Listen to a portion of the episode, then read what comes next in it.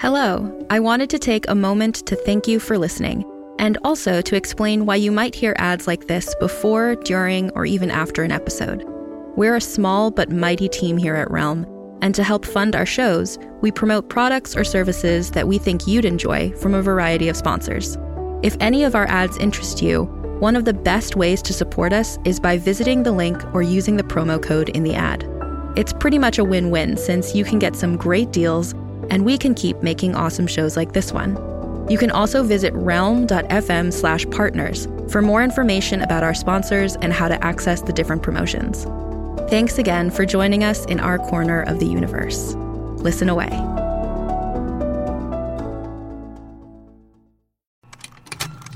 Contained herein are the heresies of Radolf Burntwine, erstwhile monk turned traveling medical investigator.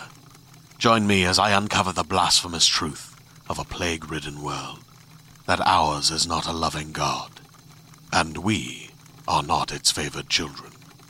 The Heresies of Radolf Burntwine, coming January 2nd, wherever podcasts are available.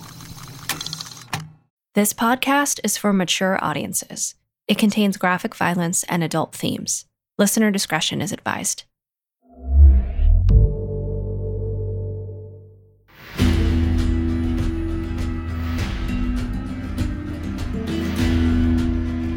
Realm presents Blood and Gold, starring Richard Cabral.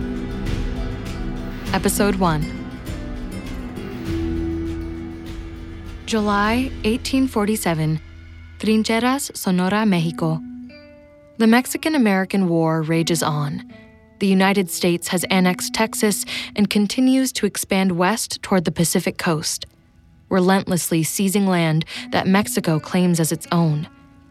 American forces have even invaded Mexico's heartland to force Mexico to surrender the disputed territories. This is the world into which Joaquin Murrieta was born. And this is his story.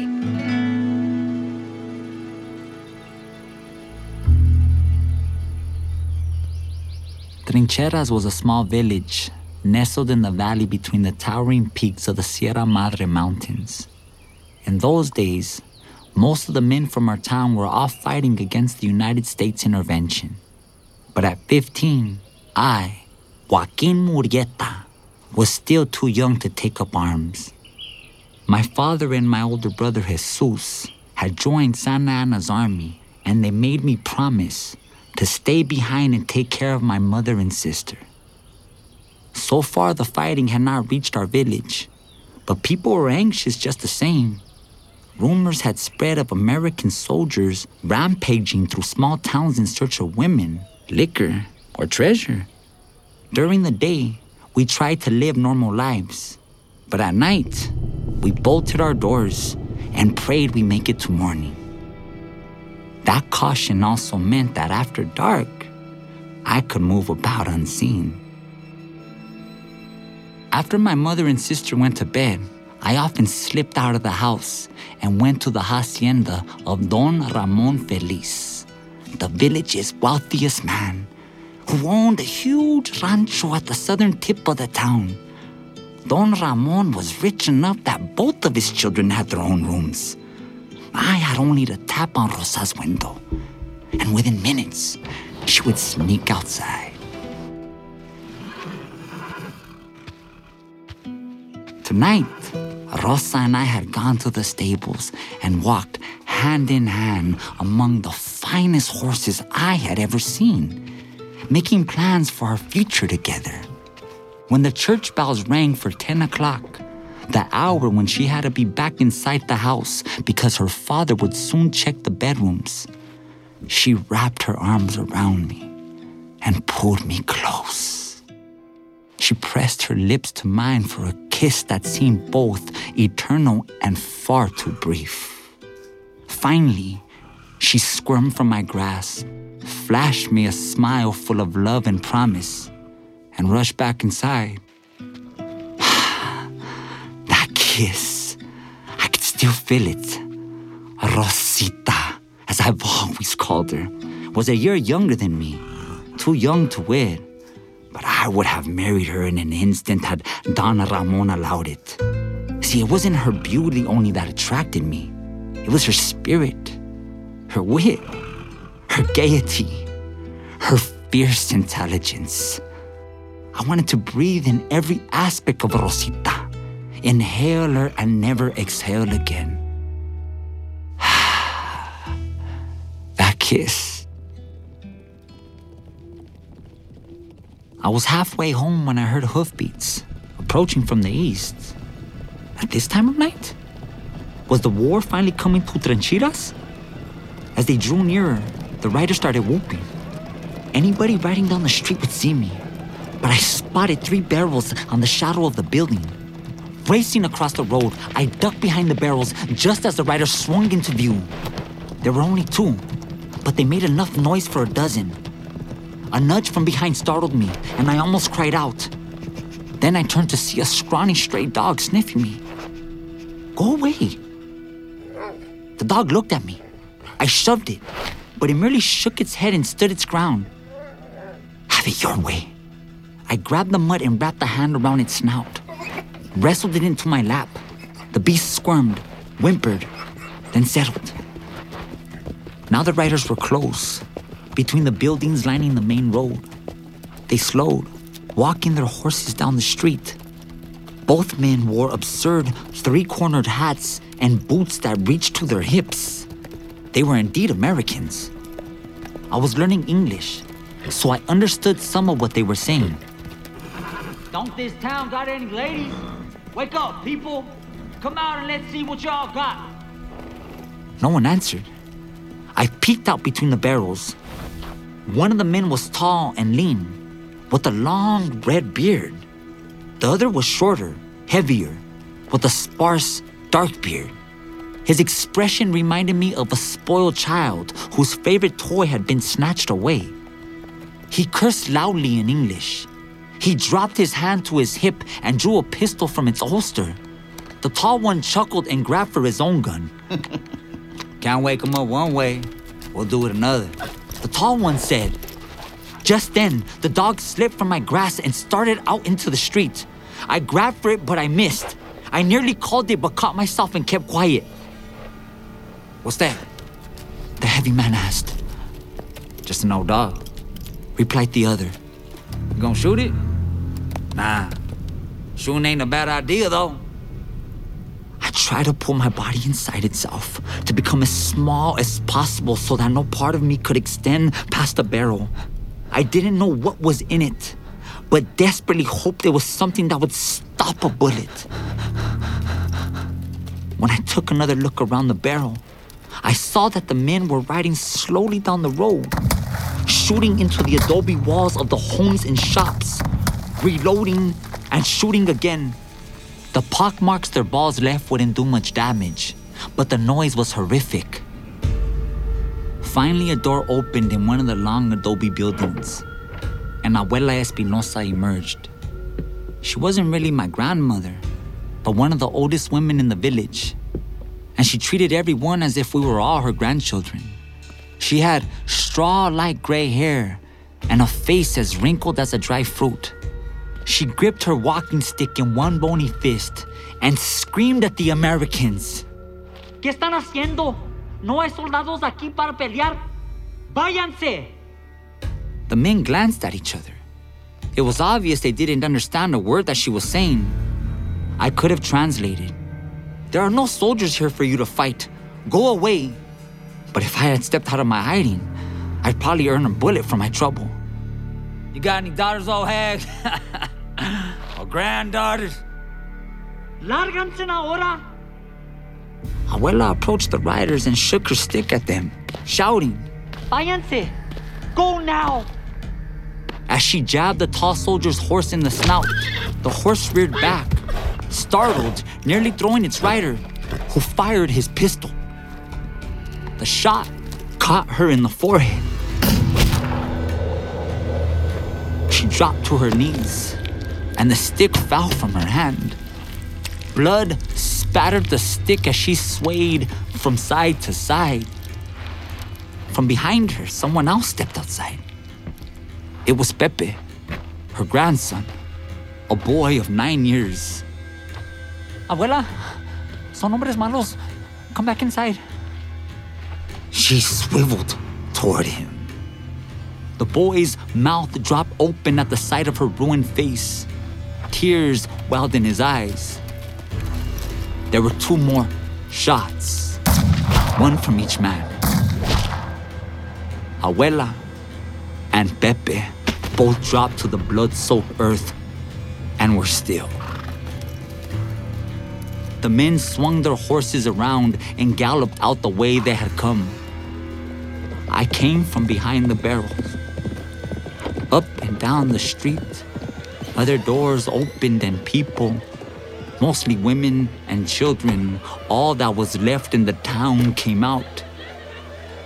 Within minutes, wails and cries echoed through the night.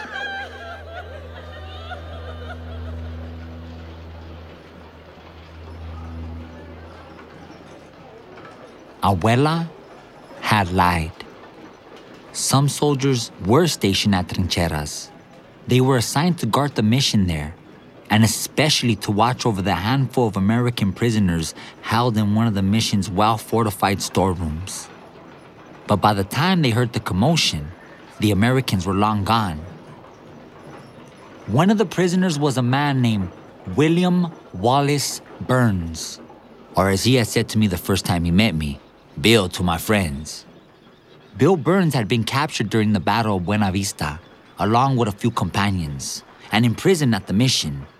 Before the war, he'd worked for the Mexican government hunting renegade Indians, and he learned Spanish while practicing the trade. And even though he was a prisoner, we had quickly become fast friends.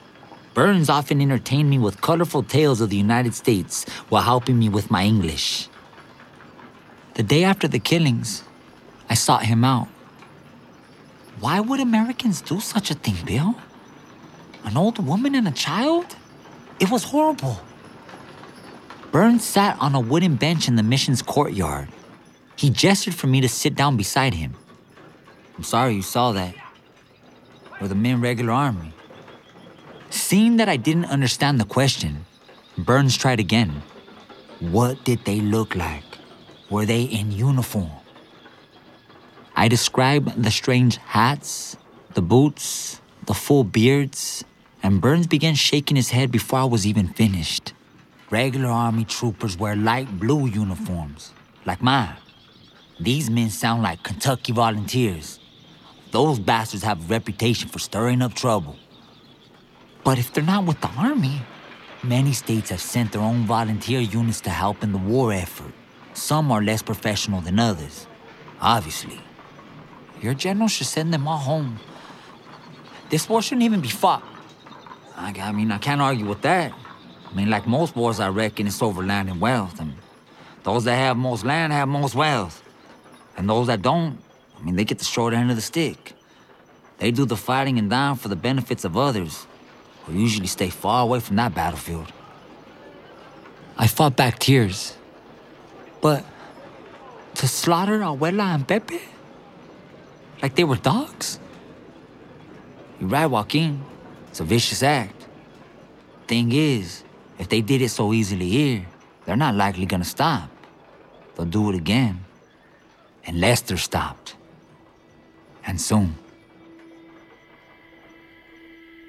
When I tapped on Rosita's window that night, she appeared almost instantly and shushed me. A few minutes later, she came out of the house and into my arms. I kissed her cheeks, her hair, her nose, her lips. Finally, she spoke. Shall we ride? Riding came to her as naturally as breathing. She had been raised in the saddle and had taught me most of what I knew about horses. Let's walk instead, I suggested. There's so much I want to talk to you about. She took my hand and we set off. The bright moon illuminated the tall stalks of the yuccas and the round shapes of the creosote bush and mesquite. We could walk for hours and never leave her father's lands. Joaquin, I heard about Abuela and Pepe. You were there? I was on my way home from seeing you. I heard men riding in and I hid behind some barrels. I saw the whole thing. ¿Qué horror? Are you all right? They, they never saw me. I'm, I'm fine. But if they come back, they won't. The soldiers rode out after them today. And you'll never believe it. Bill Burns went with them. The American prisoner? The one you're so taken with? He's my friend. I'm almost jealous of him. You spend more time with him than when you do with me. Not by choice. I mean, you know I'd be with you every minute if I could. Our hips bumped as we strode, hand in hand. She leaned in once and kissed me on the cheek, then laughing, dodged when I tried to kiss her back. Anyway, I continue. Bill volunteered to go after the killers. As soon as I described them, he knew who they were. Not their names, but what army they were with. He says he knows how they think and where they'll go from here. Rosita was shocked to hear this. Our soldiers are letting an American prisoner go with them to hunt other Americans? Bill convinced them. Joaquin, he'll escape. He promised he wouldn't.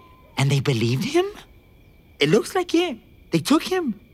He doesn't have any weapons, though. The more I told Rosita, the more uneasy she became. I, I, I would be very surprised if they gave him a weapon. A prisoner? An American soldier? How do they know he didn't plan this whole thing? Maybe the killers were just here to draw our soldiers away for an attack. They didn't all go, Rosita. Just four of them. And Bill. Four less to defend the village. Nothing ever happens here. Rosita dropped my hand and spun to face me. You saw two people murdered here, Joaquin. Pues sí, eso. But the war hasn't even come here. Yet, why would Bill want to go if not to escape? Those were American soldiers, just like him. Weren't they? Bill says they weren't part of General Taylor's army. They were. Some, some, something else. I, I, I forgot the word. Rosita shook her head. But Americans. Yes, they were Americans. But Bill says they were bad men and they need to be stopped. You may have good reasons to doubt Bill, Rosita, but I think he's an honorable man. Rosita looked at me then as if she were ready to continue arguing. But something in her face changed when she met my eyes. She reached out her hands again, took mine, and drew me close. In the nearby brush, a night creature skidded away. While I hope you are right, and he can't help to stop them. Now, why aren't you kissing me?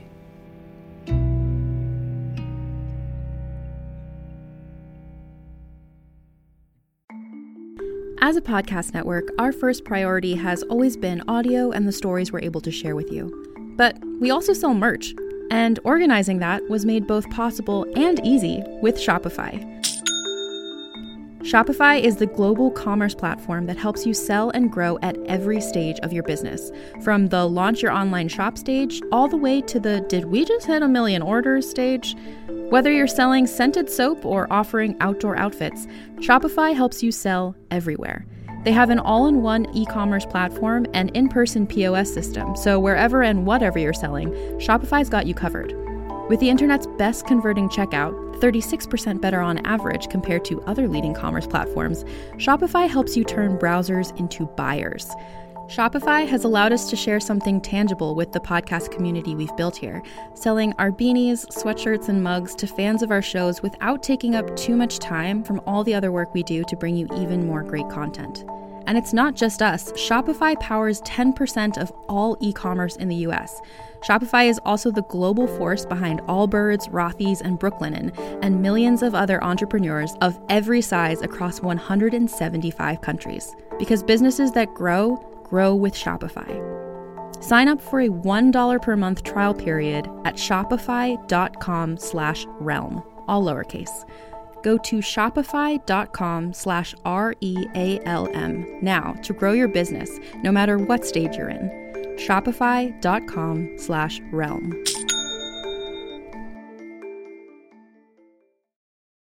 Hey there, this is Justin Bartha. I made a funny new podcast, King of the Egg Cream. It has the greatest cast in the history of podcasts with actors like Lewis Black, I'm torn by my feelings for two women. Bobby Cannavale, You can eat it, or if someone hits you, you can put it on your cut. Melanie Lynskey, I wonder what these marvelous things are that look just like boiled chicken feet. Jason Ritter, I can break things and pick locks and kill people. Michael Stuhlbarg, The whole point is to inspire people that they should make themselves better. Ari Graynor, No, don't whet its appetite. What are you, an idiot? me, Justin Bartha, That's not just any egg cream, that's a Lemke's special. and all narrated by the hilarious Richard Kind.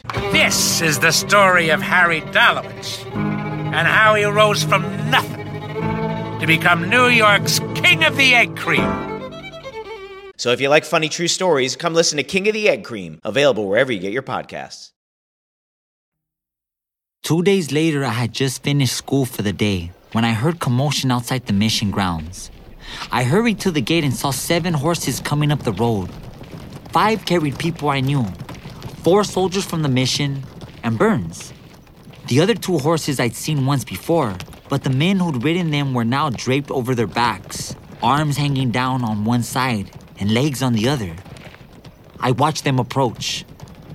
Burns brought his horse to a stop and dismounted. He called out to me and motioned me over. You're the only one who saw the killings, Joaquin. Can you identify these men as murderers? He led me to the bodies. They were both clad in uniforms similar to the ones I had seen that night. Burns grabbed one man's hair and raised him enough for me to see his face. It was the heavyset man with the short, dark beard, easily recognized despite the gruesome hole that had caved in his left eye. Finally, I spoke. Yes, that's one of them. Burns moved to the other. I knew even before he lifted the man who it was. The red hair was a giveaway.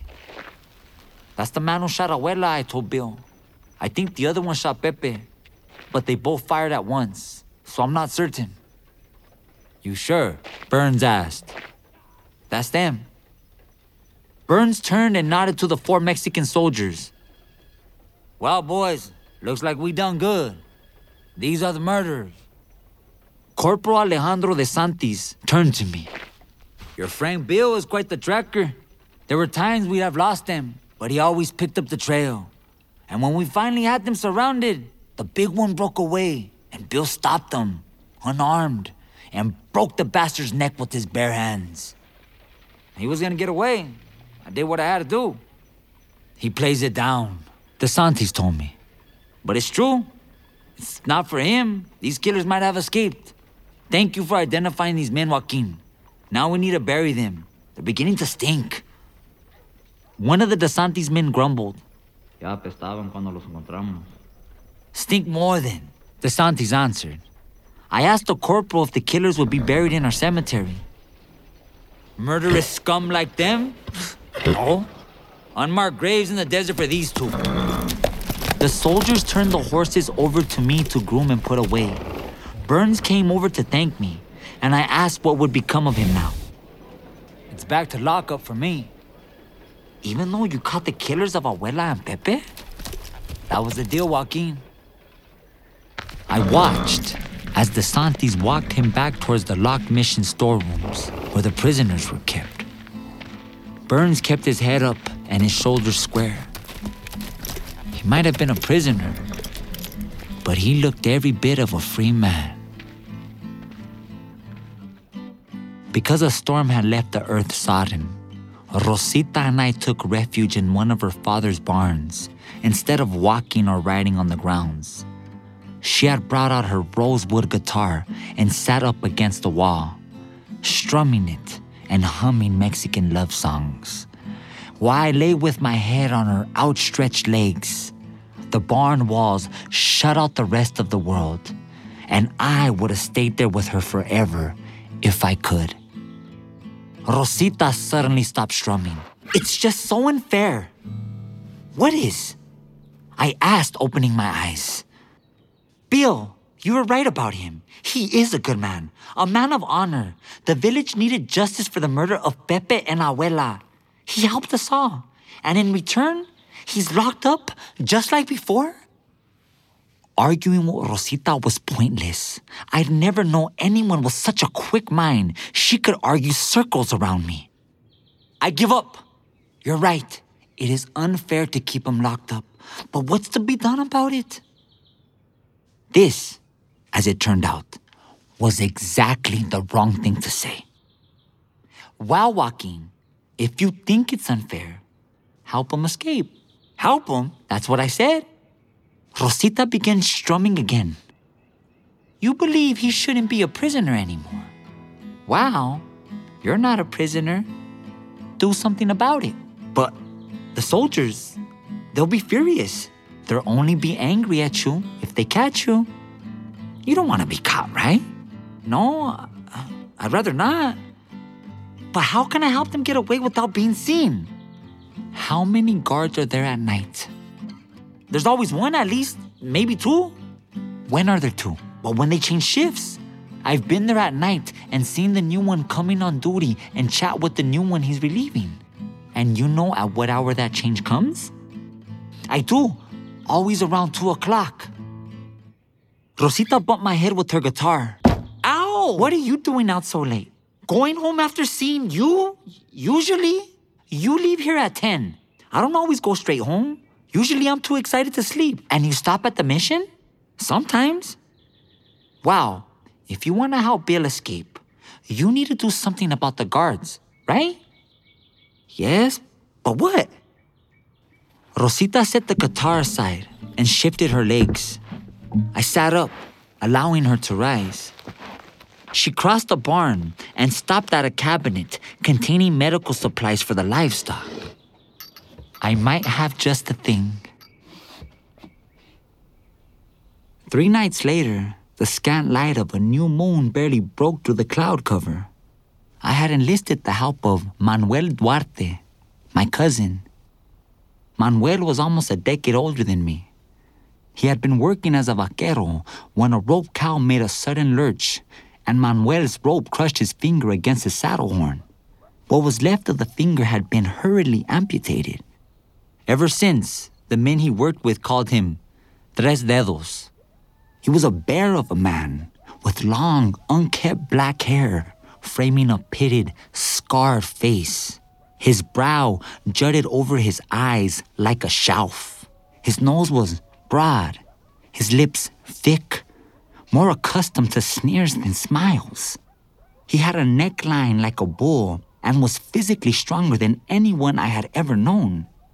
He had been away fighting Americans in the war, but because he was also related to Abuela and Pepe, the army had relieved him from duty so he could attend their funerals. When I had told him about Burns' role in catching the killers, Tres Dedos hadn't been moved. He was glad the killers had been caught, but to him, Burns was just another enemy soldier. When I pressed and when I described my plan, well, Rosita's plan, Tres Dedos became interested, if only for the daring involved. We slipped through the darkness onto the mission grounds, as I had done many times before, and into the kitchen. Tres Dedos stood watch outside the door while I lit some candles and brewed a pot of strong, hot chocolate. When it was done, the rich aroma filled the space. I filled two mugs, then added a few drops from a bota strung around my neck. Rosita said that it was what her father's vaqueros use to put the horses and cattle to sleep when they needed surgery. Too much, she warned, would doubtless kill a man, but a little would only knock him out. I stirred the thick chocolate, then risked a quick sniff. The scent of the chocolate overpowered everything else. I went outside and touched my cousin's arm. We left the kitchen door open and the candles burning inside, then hurried across the courtyard to a shadow niche on the far side from which we could watch the kitchen door. It didn't take long for a soldier named Gustavo Parra, newly arrived to relieve the other guard, to notice the glow from the open door. He went in to investigate and reappeared a couple of minutes later, carrying both mugs. Ale, he said in a loud whisper. Ale, there's chocolate. Alejandro de Santis emerged from the corridor that led to the locked storerooms. What do you mean? I don't know who made it. There's nobody around, and there are two mugs. One for each of us. Well, somebody made it. De Santis said. Then they can make more. Do you want some or not? Nah, why not? De Santis reached for one of the mugs. He took a big sniff, smiled, then down what must have been half of it in a single gulp. Watching, my gut clenched. What if the soldier doubled over with pain or fell to the ground, writhing in agony? Neither of those things happened. The men headed back towards the storerooms, chatting quietly. Now there were two guards in the way instead of none, and my fears turned from the soldiers' well being to the failure of the plan. I don't know about this. Give it some time to take effect, Tres Dedos said. I've seen this stuff work on horses. It has to spread from their stomach throughout their bodies. Yes, uh, I'm sure you're right. It's just hard to be patient. Tres Dedos blew out an angry breath. Believe me, I know. I meant to thank you, Joaquin. ¿Por qué? For your help finding the men who killed my aunt and my nephew. If you hadn't seen it happen, they never would have been caught. I just happened to be there. I wish I could have done more. If I'd been able to stop it, somehow. You couldn't have. You just have gotten yourself killed as well. And then they would have gotten away with it. I suppose you're right. Still, I, I felt so helpless. There were two of them, both soldiers. You were unarmed. You're smart and strong. But you're still a boy. And you weren't helpless. You reported it, and justice was done. And now you're helping your friend, who actually delivered that justice. You've done all anybody could, and more. I'm grateful. His words comforted me. Ever since that night, I felt guilty about hiding behind barrels while my neighbors were slaughtered. But hearing that Tres didn't blame me, it meant a lot.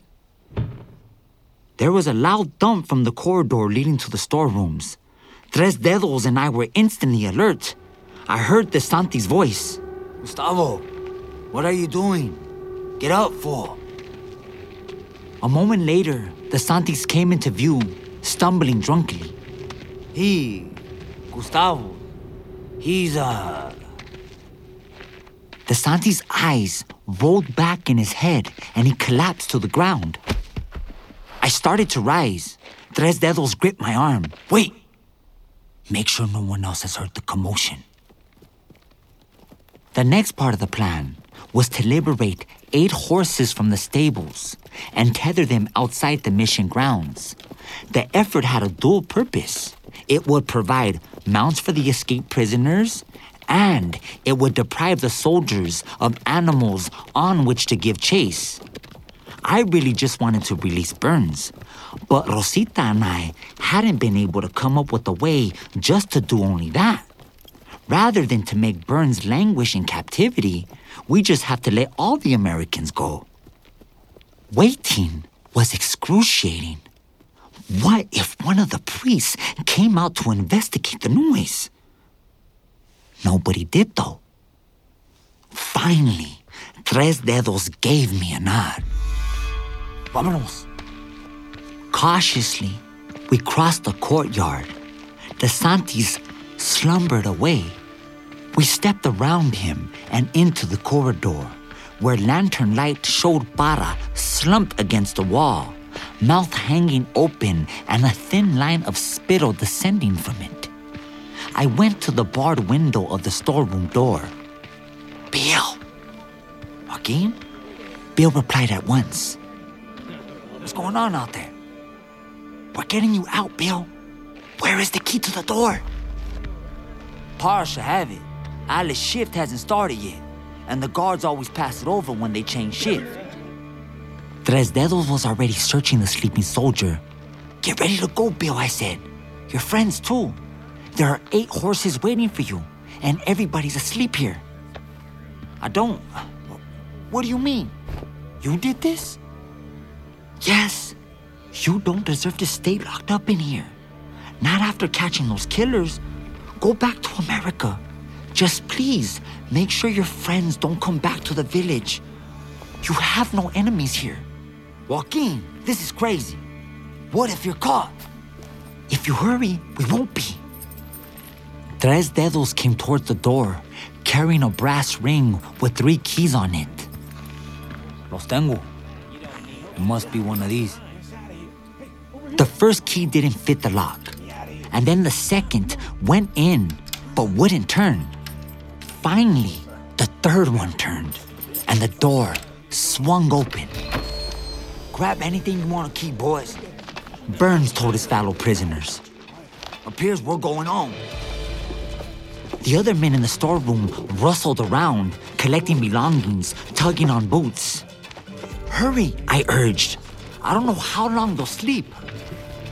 The prisoners hurried out one by one, following Tres Dedos down the shadowed corridor. Burns grasped my hand in a firm grip. I don't know how you did this, Joaquin, but I appreciate it. Say, why don't you come with us? I can't leave Rosita. She's my world. You're what we call a hopeless romantic, Joaquin. That's not a bad thing to be. I'm a Mexican. Romance is in our blood. Well, I have a feeling we'll see each other again, somewhere down the trail. I hope so. I wanted to say something more, but Para moaned and shifted position. Had Manuel's jostling wakened him? The soldier's eyes fluttered. Go, I told Bill. Follow Tres Dedos. I'll take care of Para. The Americans moved quickly out of the corridor and out of sight. I stood there, watching Para, not sure how to fulfill my promise. I couldn't kill the man. Not only would it be wrong, but it would raise a bigger stink and ensure that the escaped prisoners had to be tracked down and punished. But Para was moving around. He raised a hand to his chin and wiped it. Blinked a few times. I made a sudden decision and rushed down the corridor in the opposite direction from the prisoners. Around the first corner, I slapped the wall hard with both hands and stopped, peeking back toward the soldier. At the sound, Para lurched to his feet, unsteady as a man three days drunk. He spun awkwardly in my direction, then noticed the open door. ¿Qué? ¿Eh? ¿Qui- ¿Quién está ahí? I slapped the wall once more, then raced toward an open doorway, hitting the walls to try to sound like several people. Para stumbled after me, calling. Come back! Stop! After that, it was almost too easy. I passed through a doorway that led into a secluded prayer yard. I scrambled up a low adobe wall, then pulled myself up onto the roof of the chapel. Each time, I slowed to let Para almost catch up and made enough noise to make Para think he was still chasing all the prisoners. The wall around the prayer yard stopped him short. He tried to climb it, but either the drug chocolate or his own lack of strength held him to the earth. He soon gave up and retraced his steps. I dropped down from the roof on the far side of the chapel. I entered through another door, then hurried into the kitchen, heading out the main door. I saw Para trying to rouse De Santis. I yawned and rubbed my eyes. "Uh, what's going on? I asked. Para glanced up, confused. His voice was thick, as if he had sand in his throat. Yeah, you're the Murrieta boy, aren't you? What are you doing here so late? I couldn't sleep. Neither could Padre Escalante. We were talking and he wanted some hot chocolate. So I made us some. I left it to cool for a few minutes. And when I came back, it was gone. Oh, that was your chocolate. And Padre Escalante's, he's gone back to bed now, though. It was. I didn't like it. Ale drank his own and most of mine, and now I can't wake him. What are you saying? Someone drugged it? And the prisoners are gone. Para cried as if he had just remembered. They've escaped. I need to sound the alarm. Joaquin, can you ready the men's horses? I don't think the prisoners could have gone far, so we can still catch them. Of course, I said. I'll have them ready by the time you rouse the troops. I went to the stable, which now contained only three old mares, one of them lame, the other two in their dotage, and a burro. I didn't bother saddling them. Instead, I took a seat on a hay bale and waited to see the looks on the soldiers' faces when they arrived. I wasn't disappointed.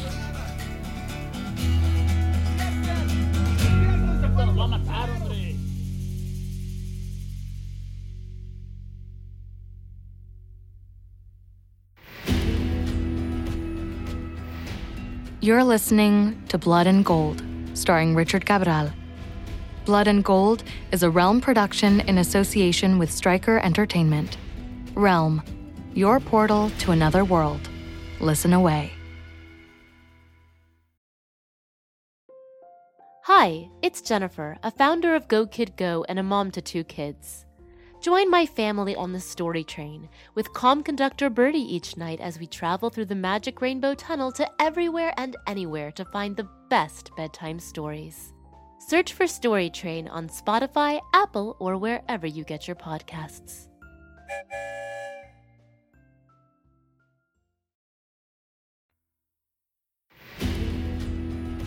Blood and Gold stars Richard Cabral, based on the novel Blood and Gold The Legend of Joaquin Murrieta by Jeffrey J. Mariotte and Peter Murrieta.